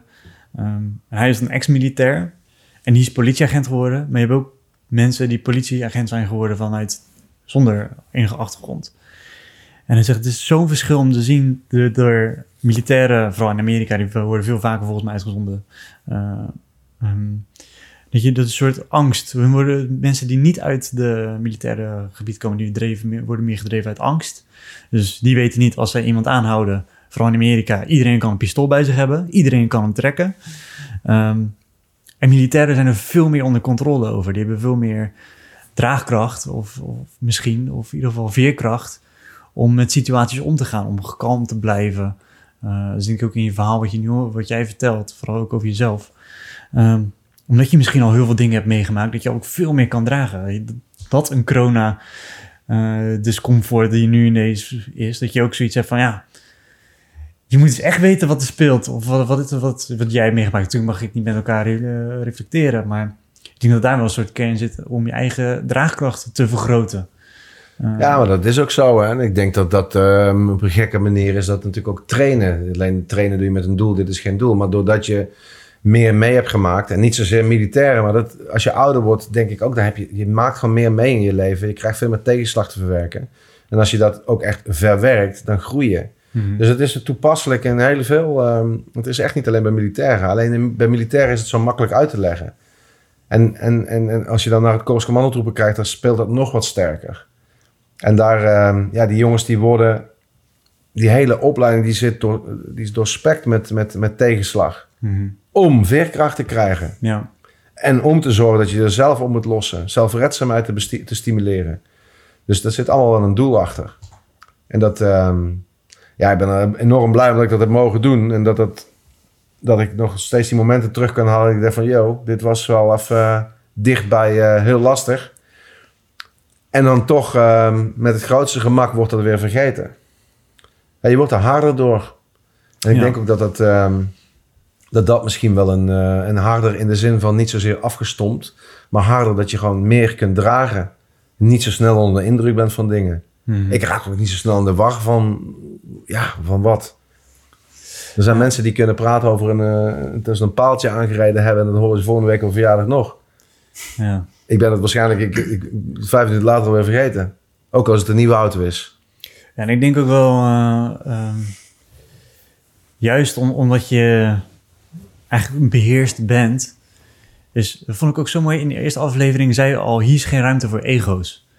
Ehm, en, en ik denk ook echt dat je dat, dat, dat je dat, doordat je juist veel meer veerkracht krijgt en meer bewust bent van, van wat je, waartoe je echt in staat bent, dat, nou ja, als je bijvoorbeeld nu in een sportschool eh, loopt, nu is die dicht, maar als je in een sportschool zou lopen, lopen denk ik 80% van de, van de gasten, die lopen erbij alsof ze eh, Arnold Schwarzenegger zijn.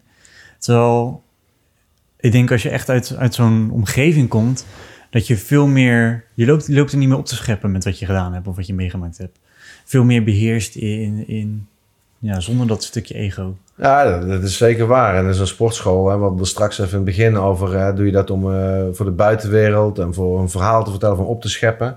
Kijk, als je je, je spierkast traint om dat vervolgens op het strand te laten zien, dat is prima. Ik bedoel, ik snap dat. En dat kost hartstikke veel energie en tijd. En daar kun je respect voor hebben. Maar dat is wel een andere driver dan als je functionele kracht ontwikkelt. Om vervolgens dat toe te passen in je werk. Want een commando moet functionele kracht hebben. Dat zijn echt geen kleerkasten.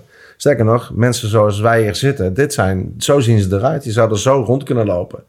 En natuurlijk heb je ook jongens die zijn heel erg eh, eh, groot en, en wat, wat gespierder. En dan zijn er ook die zijn klein en smaller. En dan lopen er ook wel bij die zijn wat, eh, wat dikker. Allemaal prima. Maar dat, die doen dat niet omdat ze... En een enkeling misschien wel. Want, maar dat, dat, dat is er dan ook bij. Ik bedoel, het is ook gewoon een, een doorsnede van... eh, Ja. ja, of wat je in de maatschappij ziet, zie je daar ook. Waarom, waarom denk je trouwens dat alle, side note, maar alle commando's, waarom zijn het meeste mannen, denk je? Waarom zijn het alleen maar mannen? Nou ja, dat, dat komt natuurlijk... eh, ooit was Defensie sowieso alleen maar man. Ja. Dan, eh, dan op een gegeven moment komt de eerste vrouw binnen. Dan eh, raakt die hele organisatie die raakt natuurlijk in de war. van, eh, oh, vrouwen als militair, dat kan echt niet. Nou, er waren natuurlijk vrouwenafdelingen. De Marva en de Milva. Dat was echt heel centraal georganiseerd. Ja. Mil- militaire vrouwenafdeling. Oké. De marine vrouwenafdeling. Lang geleden. Ja. Toen ik zelf Defensie intrad, wa- was het al wat normaler. Maar bijvoorbeeld in mijn jaar op de KMA hadden we volgens mij eh, bij de landmacht vier, eh dat zal het zijn. Ja, ik denk vier op de, de 60 of zo, vier op de 70, zoiets. Dus dat schreef wel iets aan. En nu, nu liggen die, die percentages liggen totaal anders, dus het wordt ook veel gewoner. Het bedrijf is er ook aan gaan wennen. Hè. Je hebt nu ook vrouwelijke generaals inmiddels, die zijn ook door de rangen opgeklommen. En echt werkelijk even capabel als mannen. Dus dat, dat is natuurlijk, ehm, dat is het punt ook helemaal niet. Ja, vraag was, hoe zit dat bij de, bij de commando's? Nou, die Ja. appen daar dus een beetje achteraan. Hè. Je ziet nu dat bij het Corps Mariniers, bij de Corps Commandotroepen, maar ook bij de onderzeedienst.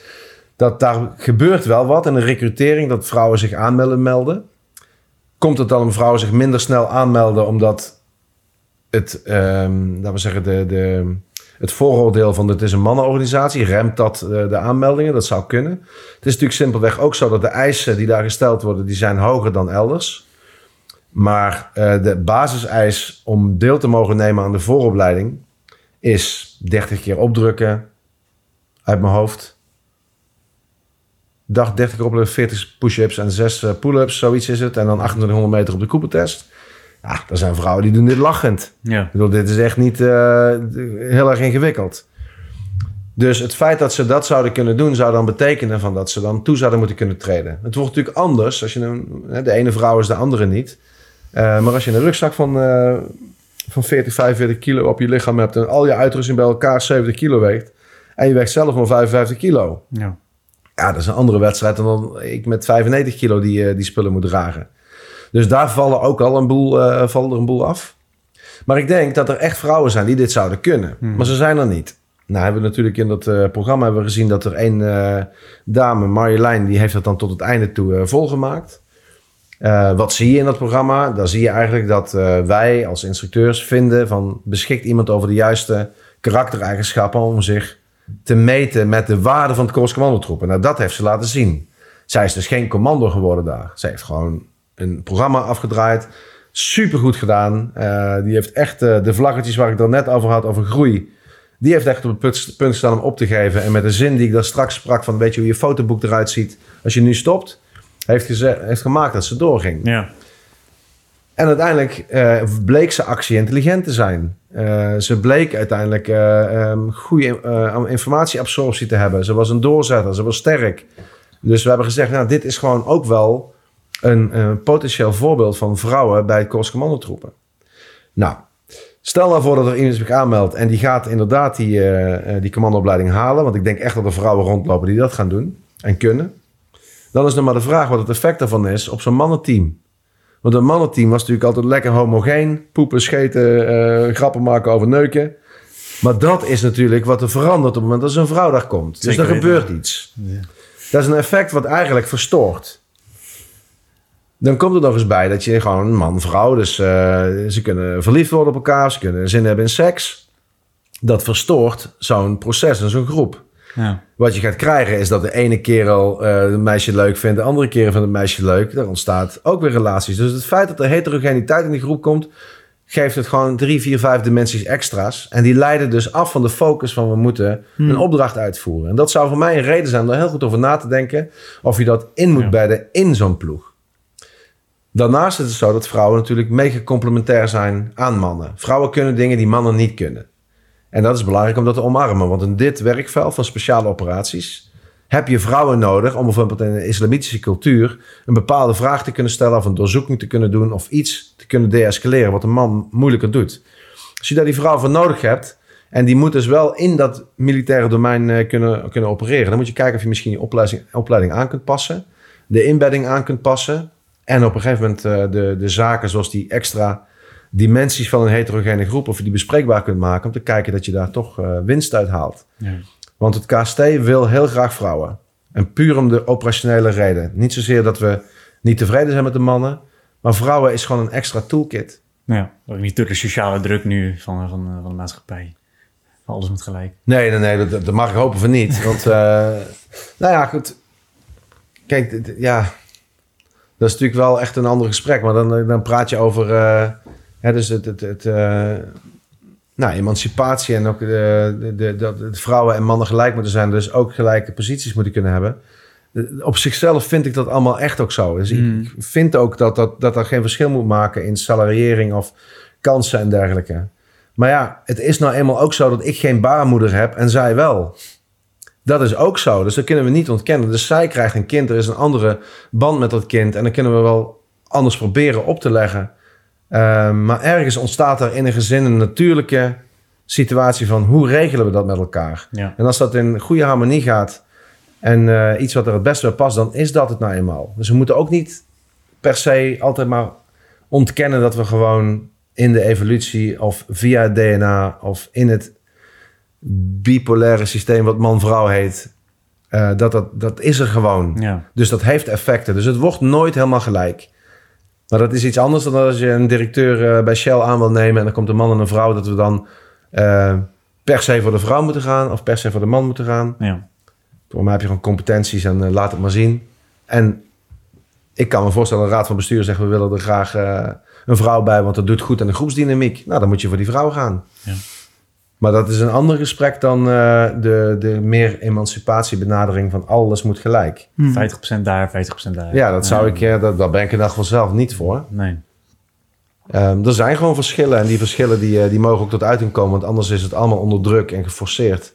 En volgens mij moet het geleidelijk en uh, met acceptatie. Zeker. Heb jij nog een vraag? Uh...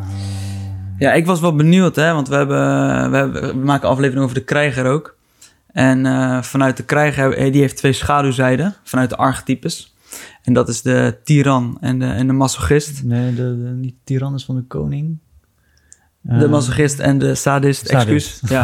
Ja. um, ik was benieuwd, hè, als je kijkt naar, als je een goed ontwikkelde krijger hebt vanuit, uh, vanuit de commando's. Of er nog meer schaduwzijdes eigenlijk ook zijn die jij ziet bij de mensen die vanuit de mil militaire dienst hebben gehad. Wat zijn nog meer schaduwzijdes die je ziet?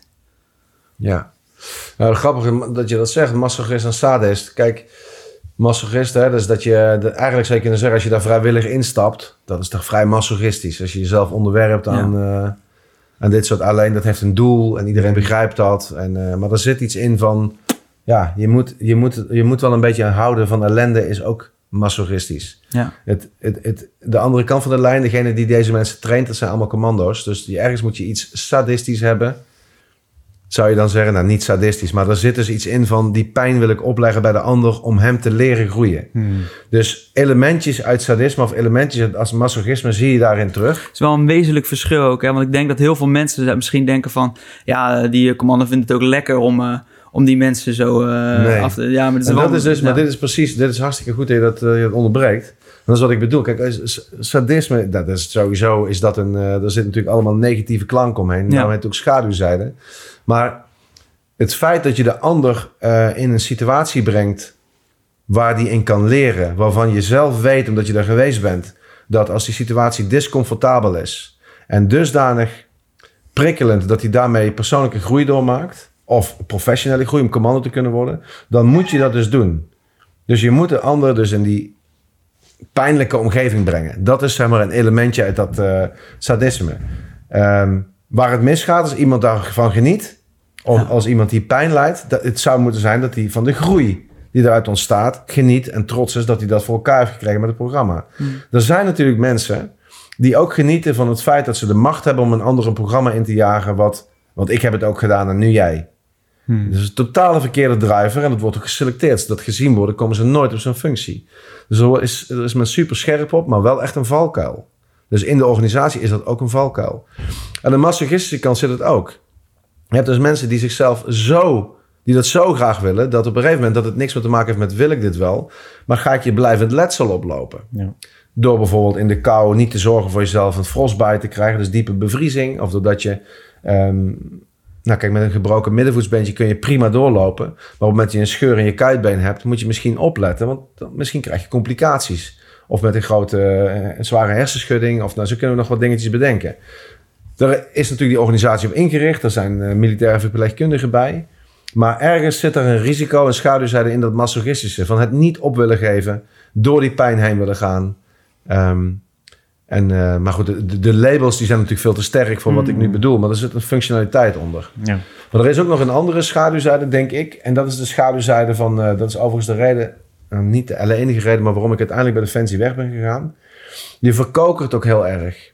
Dus op een gegeven moment ga je ook denken dat de waarden die je met elkaar hebt... en de, de, de labels en het gedrag wat eronder zit... En de, dat dat allemaal maar normaal is. Maar dat is niet normaal. Het is ook niet normaal dat iedereen hoeft niet zich te meten met de eisen van een commando. Maar als je daar lang genoeg in zit en de balans met privé kwijt bereikt en 90% van je leven is dat. En je komt op een gegeven moment in een bar en er gebeurt wat en je schiet in een andere modus dan die men begrijpt, is dat niet handig. en dat, en ik dat is dat hier een verhaal achter zit. Nee, nee, nee. Je zit geen verhaal Nee, nee, nee. Je zit niet zo'n verhaal wat je denkt. Nee, maar, maar, wat ik wil zeggen is... Dus ik had ehm, ergens op een gegeven moment, uh, om, een reden in mijn privé situatie, ben ik op een gegeven moment uh, weggegaan. Ik ben toen naar ehm, eh, de inlichtingendiensten gegaan. Mm. Maar met name ook om te ontwikkelen in het civiele domein. Want ik was natuurlijk heel erg groen. Mijn wereld dacht van, nou, kennelijk draait alles om defensie of om de Korps Commandotroepen. Maar ik was helemaal niet ehm, sociaal, sociaal geëngageerd. Ik had weinig maatschappelijke ontwikkeling, anders dan waar defensie bij betrokken was. Dus ik wilde dat ontwikkelen. En dat was een uh, nieuwe leercurve voor, mezelf. Uh, op sociaal gebied, qua sociale vaardigheden. Uh, nou, alles wat daar bij dat werk toen kwam kijken. En dat denk ik dat het ook wel een schaduwzijde is. Er zijn dus mensen die, die stappen met 20 jaar de dienst in. En die gaan er met 60 jaar uit. En die, en die hebben niet gekozen voor een baan. Die hebben gekozen voor een leven. En dat is, en dat is, daar kun je prima mee zijn en verder. Maar ik weet zeker dat als je de telgen uit zo'n familie gaat kijken die worden anders opgevoed dan andere telgen. Omdat het nou eenmaal... Een beetje wereldvreemd bijna. Omdat je zo erg in, in, in een soort van andere realiteit zit. En dat kun je bijna niet bespreken. Omdat, het, het is, omdat je niet... Hè, het is, ze zijn onwetend in de zin van... Wat bedoel je daar precies mee? Ik, ben, ik heb zelf die stap eruit gemaakt en ik kijk nu terug. Ik kijk dus ook heel anders naar die organisatie. Ik zie de mooie dingen komen, springen eruit. En, de, en dat, die kan ik nog steeds omarmen. De, de slechte dingen ben ik vergeten. Ja. Terwijl als je daarin zit, dan, uh, dan is dat toch anders. Het is moeilijk om dat, um, om dat over te brengen aan mensen die, dat, die daar gewoon altijd uh, zitten en zijn gebleven. Ja. ja. Ik vond nog net, uh, schoot me iets te binnen wat je zei over um, um, eigenlijk die opdrachten geven. Hè? Dus over die sadist. Dat mensen misschien kunnen zien van, hé, hey, je vindt het lekker om, uh, om uh, die mensen die, uh, die, die opdrachten te geven. En je zei toen ook iets heel wezenlijks van... Nee, maar ik wil dat mensen de ervaring hebben... dat ze, dat ze dus op zichzelf kunnen vallen. En ik denk ook dat je die ook breder kan trekken naar de maatschappij. Hè? We, we, we ontnemen eigenlijk de kans om mensen dus zelf op hun bek te laten gaan. Um, denk je, want Ehm, ja, ja, hoe voel jij dat ook zo? Dat je denkt van oké, we ontnemen ook echt de kans om, om, om, uh, om mensen eigenlijk zelf te ontdekken, zelf te ervaren en, uh, en te falen eigenlijk. Ja, nou ja, goed. Dat, um, ik denk dat dat uh, zo is. Maar dat is, met, met, dat is denk ik in de breedte. Hè. We, we proberen natuurlijk alles voor te zijn. Ja. De, alles moet ook beter. Hè. De zorg moet beter. De, de, de internetvoorzieningen moeten beter, het milieu moet beter, eh, we moeten, nou, alles moet beter, het moet veiliger. eh. ja, ik- toen ik in de speeltuin zat vroeger, eh, kon ik mezelf elke dag tien keer pijn doen. Ja. Nu moet je echt je best doen, wil je jezelf pijn doen in de speeltuin. Je kunt nergens meer. Dus dat is natuurlijk, en dat is ook allemaal goed. En ik zeg niet dat ik dat nou, dat ik daar nou zo tegen ben. Maar het effect daarvan wordt vaak, ehm, ja, het negatieve effect daarvan wordt vaak vergeten. Want het is wat je zegt, een kind let veel minder snel op in een speeltuin dat hij met zijn vingers tussen een schommel gaat die op en neer gaat. En dus een vingertopje kwijtraakt. Dan, ehm, en, en in één keer stopt hij zijn vingers tussen de deur. Ik noem een heel slecht voorbeeld dit. Ja. Maar, bedoel? ja. Maar het is er niet. Het is Maar die niet consequenties worden bijna niet gezien. Van oké, wat, Nee. wat gebeurt er met iemand die, waar, je- waar je dus eigenlijk eh, de rode loper helemaal vooruit... Nee. eh, vooruit eh, Ja, je ziet het ja. nu een beetje, toch? Je ziet het nu. Nu, Ja. nu hebben we... Nou, we kunnen inderdaad al heel lang geen biertje meer drinken. En het is allemaal, wordt allemaal wat saaier. En we kunnen niet meer dit, we kunnen niet meer dat. Ja, en dan eh, op een gegeven moment een steltje maloten... die slaan eigenlijk alles in, eh, in pijn. Ja. Ja. Ja, dus dat is dan kennelijk het effect. Maar dat heeft natuurlijk ook andere effecten van groepsgedrag... en eh, ook een beetje vertier eh, op een gekke manier. Maar, Ja. maar ik ben het met je eens. Ehm, de rode loper wordt uitgerold en eh, tegenslag is er niet echt. Dus ehm, de Ardennen in kamperen en onder een zeiltje slapen drie dagen... en net even wat verder lopen dan je lief is... helpt daar bijvoorbeeld al wel bij. Dus je zijn wel, er zijn echt wel mogelijkheden om dat, eh, om dat wel te doen... en om daar toch iets aan te vormen, want dat is wat het is. En ik heb dat met mijn kinderen heel veel gedaan. Ook omdat ik het zelf leuk vind, maar ook omdat ik zie... daar zit iets onder van... ja, het is hier niet meer vanzelfsprekend dat je weet waar je bent... of dat je, eh, weet je, dat je droog slaapt of, of wat dan ook. Mhm. Ja. Dus je moet er zelf energie in stoppen om dat te organiseren. Ja. En ehm, ja, dat, het, het wordt ons inderdaad heel makkelijk gemaakt, ja. En dat gaan we natuurlijk ook terugzien in eh, hoe we zelf evalueren. Ja. Wat doe je nu zelf nog om jezelf uit te dagen of jezelf te leren kennen? Nou ja, dit bijvoorbeeld.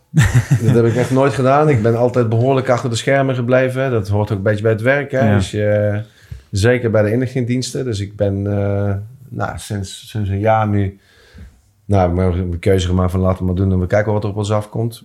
Maar ergens moet je natuurlijk je verhaal ook een beetje maken. Dus nu ben ik gewoon... Ik reageer hier op verhalen. Maar we willen eigenlijk... En dan zit ik ook een... Wat zou de win nou voor mij zijn om hier te zitten?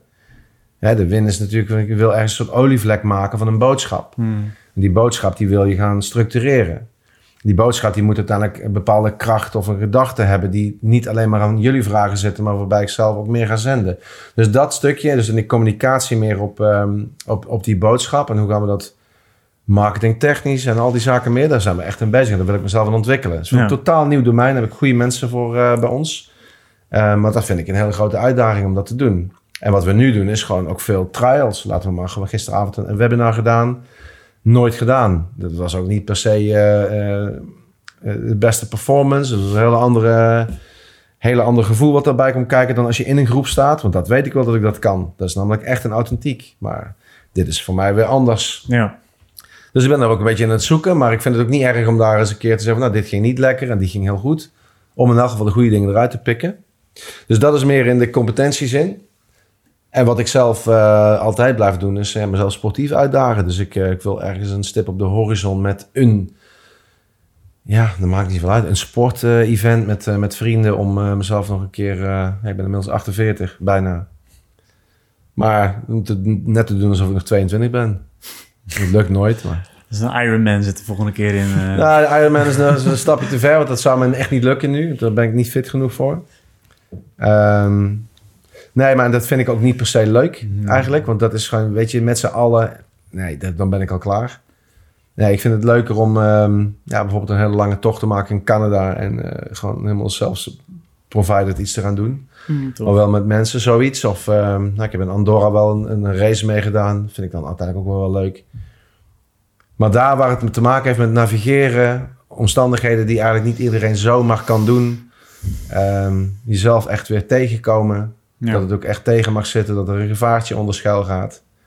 Niet dat ik nou per se al het risico altijd maar opzoek, maar eh, eh, het mag wel echt eh, enig risico in zich hebben. Ja, dat vind ik leuk. ja, Dus dat eh, gaan we doen. mooi. En als afsluitende vraag, of had jij nog een vraag? Nee. Nee, mooi. Eh, wat, wat zou jij dan nu de, de hedendaagse man nog mee willen geven? Of aan de man willen brengen? Uh, dat is natuurlijk jullie titel, hè? Als, als jullie de laatste, man willen brengen. Ja, laatste tip. Ja, dat is wel een lastige, want dan wil je natuurlijk heel pakkend zijn, hè? Dit dat, is je moment, dat, dat, dat, is het moment en dat lukt natuurlijk dan maar niet. Nee, maar wat ik eigenlijk zou willen zeggen, weet je, ten eerste, um, luister nou eens gewoon naar die man in jezelf. Hmm. Dat is één. Dus uh, authentiek gedrag. Als het tegendraads voelt, doe het niet. Laat jezelf niks opleggen. Als jij wil, uh, nou geef het maar. Als jij vindt dat je werk belangrijker is dan uh, die papperdag, durf het gewoon thuis aan de eettafel bespreekbaar te maken. En ga niet altijd maar overal mee. Dat vind ik echt. ik vind ook dat. Ja, wat is een man? Ik bedoel, een man is ook iets, een wezen die gewoon wel emotioneel kan zijn. Ik wil dus gewoon vooral niet hier de indruk wekken dat ik denk hè, dat we het over uh, emotie, hoe noem je dat? Dat we het allemaal over psychologiseren dat, dat emotie uh, er niet mag zijn. Die mag er zeker wel zijn. Sterker nog, dat is een super goede raadgever. Maar laten we vooral in tijden van crisis ook gewoon wel durven te benoemen dat ratio misschien ook belangrijk is. Ja. Uh, en crisis kan ook op persoonlijk niveau zijn. Dus als jij in een uh, als je vrouw je weer oplegt van... Ja, je laat nooit je gevoel zien. Nee, dat klopt. Want ik wil dit graag wat rationeel bespreken. Durf ook gewoon die spanning tussen man en vrouw... er gewoon te laten zijn. Uh, want anders doe je volgens mij ook een beetje afbreuk... of verlogen je denk ik een beetje... Dan is het niet meer authentiek. Ehm, en mannen en vrouwen zijn nou eenmaal anders. Dat verschil moet je omarmen. Daarom is het ook zo leuk om met vrouwen dingen te doen. Denk ik. en eh, nou, zo een beetje. Ja. Dus ik zou die man Super. eigenlijk willen zeggen... blijf bij jezelf, wees lekker man, authentiek... en ga niet eh, naar de norm van een ander leven. Mooi. Dankjewel. Dankjewel uh, dat je bij ons in de podcast wilde komen. En, uh, Ja, graag gedaan. met ons wilde praten over dit thema. Ja? Ja, Nou, morgen komt hij online, dus uh, dan kun je luisteren. heel benieuwd.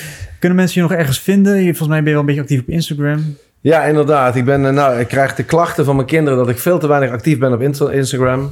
Je mag zo'n foto maken. ik, moet dus, eh, eh. nou, dan moet ik dus dit soort dingen eh, doen. Dus dat ga ik dan maar doen. Eh, op LinkedIn vind ik altijd wel leuk als mensen als ze, als ze dat doen. En dan een linkje sturen of een persoonlijk berichtje sturen. Ehm, als je geïnteresseerd bent in ons bedrijf, dat is ook wel leuk om eens te kijken van wat we bieden. Dat is eh, Triangular Group. Nou, dat is niet de beste naam om, eh, om zomaar even te, te googlen, want dan moet je precies weten hoe je het schrijft. Triangular. Dus dat is eh, Triangular Group dus, inderdaad. .com. En ehm, ja, daar dus. Ik Super. vond het leuk om hier te zijn. Mooi. Dankjewel. Dankjewel. En eh, ja, jullie luisteraars weer bedankt voor het luisteren. En eh, tot de volgende aflevering.